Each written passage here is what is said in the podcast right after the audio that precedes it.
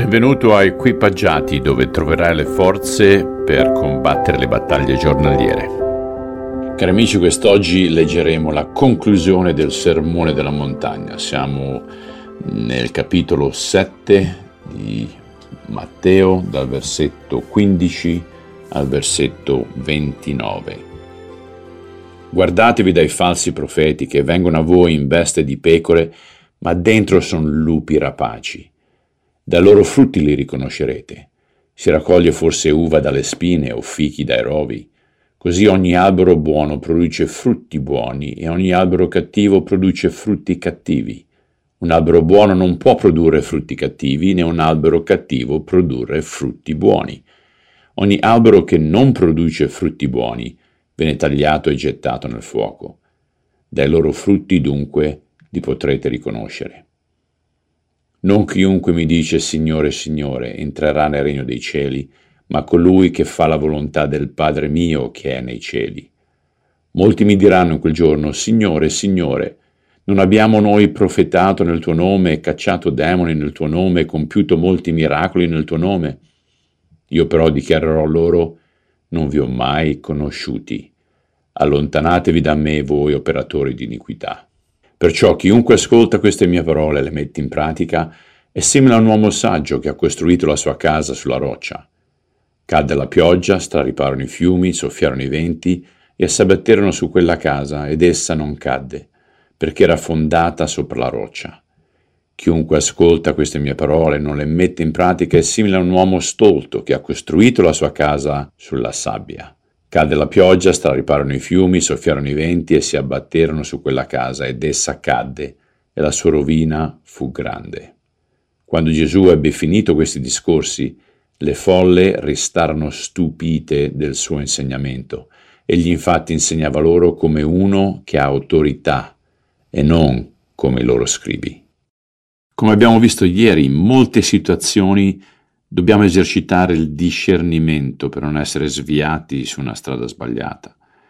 Oggi leggiamo che dobbiamo stare in allerta per i falsi profeti, qualcosa che Matteo tratterà ancora verso la fine del suo Vangelo, quando parlerà dei segni che precedono la seconda venuta del Signore. Mi stupisce scoprire che oggi, mentre parliamo, ci sono otto persone che affermano di essere Gesù che provengono dall'Africa, dall'Australia, dalla Siberia, dal Messico, dagli Stati Uniti e dalle Filippine. Addirittura il filippino ha 6 milioni di seguaci che si sono bevuti la Coca-Cola, come diciamo noi, il Kool-Aid. Pazzesco ragazzi, difficile da concepire. Ecco perché abbiamo bisogno di valutare le informazioni, le notizie sotto la lente della sua parola, proprio come fece la chiesa di Berea, vi ricordate in Atti capitolo 17, stavano studiando l'affermazione dell'Apostolo Paolo alla luce delle scritture. E parlando di frutti, alcuni di questi falsi Gesù d'oggi hanno accuse penali, più mogli e vivono uno stile di vita pazzesco.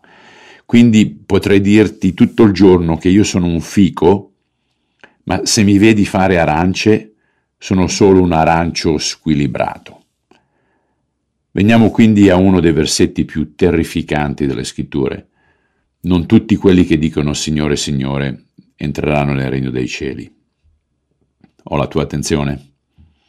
Non stiamo parlando di atei, agnostici, buddisti, poiché non pronuncerebbero Signore, la cosa strana per me è che queste persone affermano di avere compiuto miracoli e scacciato demoni. E lì potresti chiedere, ma com'è possibile? La prima cosa da notare è che non stanno esclamando mio Signore, ma Signore. Io potrei quasi immaginarmi la scena, no? Il loro nome non è scritto nel libro della vita e in confusione totale e disperazione urlano, ma, ma, ma, Signore, Signore, Signore. Beh, scherzi a parte. Ci sono quelli che dicono il buon Dio o quello lassù, eccetera, eccetera. Chiaramente non mostrano uno stretto rapporto con Gesù. Ecco perché il nostro Signore e Salvatore dice perché mi chiami Signore e non fai quello che dico, implicando che il chiamarlo Signore richieda obbedienza. In secondo luogo, non si fa menzione dell'opera di Gesù nelle loro vite, ma solo un vanto, una giustificazione da parte loro di ciò che hanno fatto. Questi non sono credenti che hanno perso la loro salvezza, non sono mai stati suoi in primo luogo. Infatti Gesù usa parole dure contro di loro, voi operatori di iniquità, o in alcune tradizioni addirittura malfattori. Dice non vi ho mai conosciuti. Si mascherano sotto il suo nome proprio come i falsi profeti descritti sopra. Poi pensa anche a Giuda come esempio. Probabilmente fece tutte le opere soprannaturali degli altri discepoli, ma non fu mai suo. Gesù, il falegname, porta l'esempio di una casa solida che resisterà alla prova del tempo come argomento conclusivo del suo sermone. E dobbiamo porre solide basi mettendo in pratica la sua parola come fonte di verità per resistere ai venti, alle acque o alle prove che sono davanti a noi. E soprattutto quest'oggi, che abbiamo creato molto grigio intorno a noi in modo da non sentirci colpevoli di peccato. La sua verità è ancora in bianco e nero.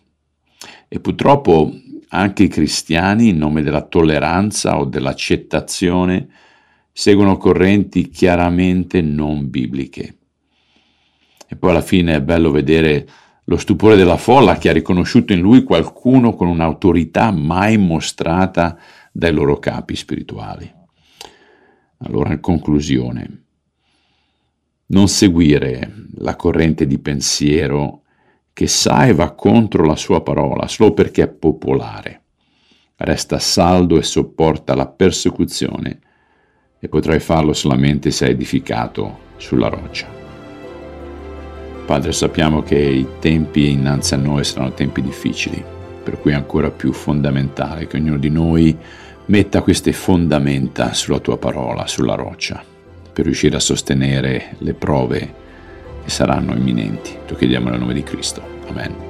E ragazzi, siamo riusciti a finire anche questo capitolo questa fase del sermone sulla montagna, qualcosa che doveva essere trattato molto più lentamente, ma sto cercando di tenere 13 settimane per ogni Vangelo, per riuscire ad avere equità con ognuno di loro, ognuno dei loro scrittori, si intende.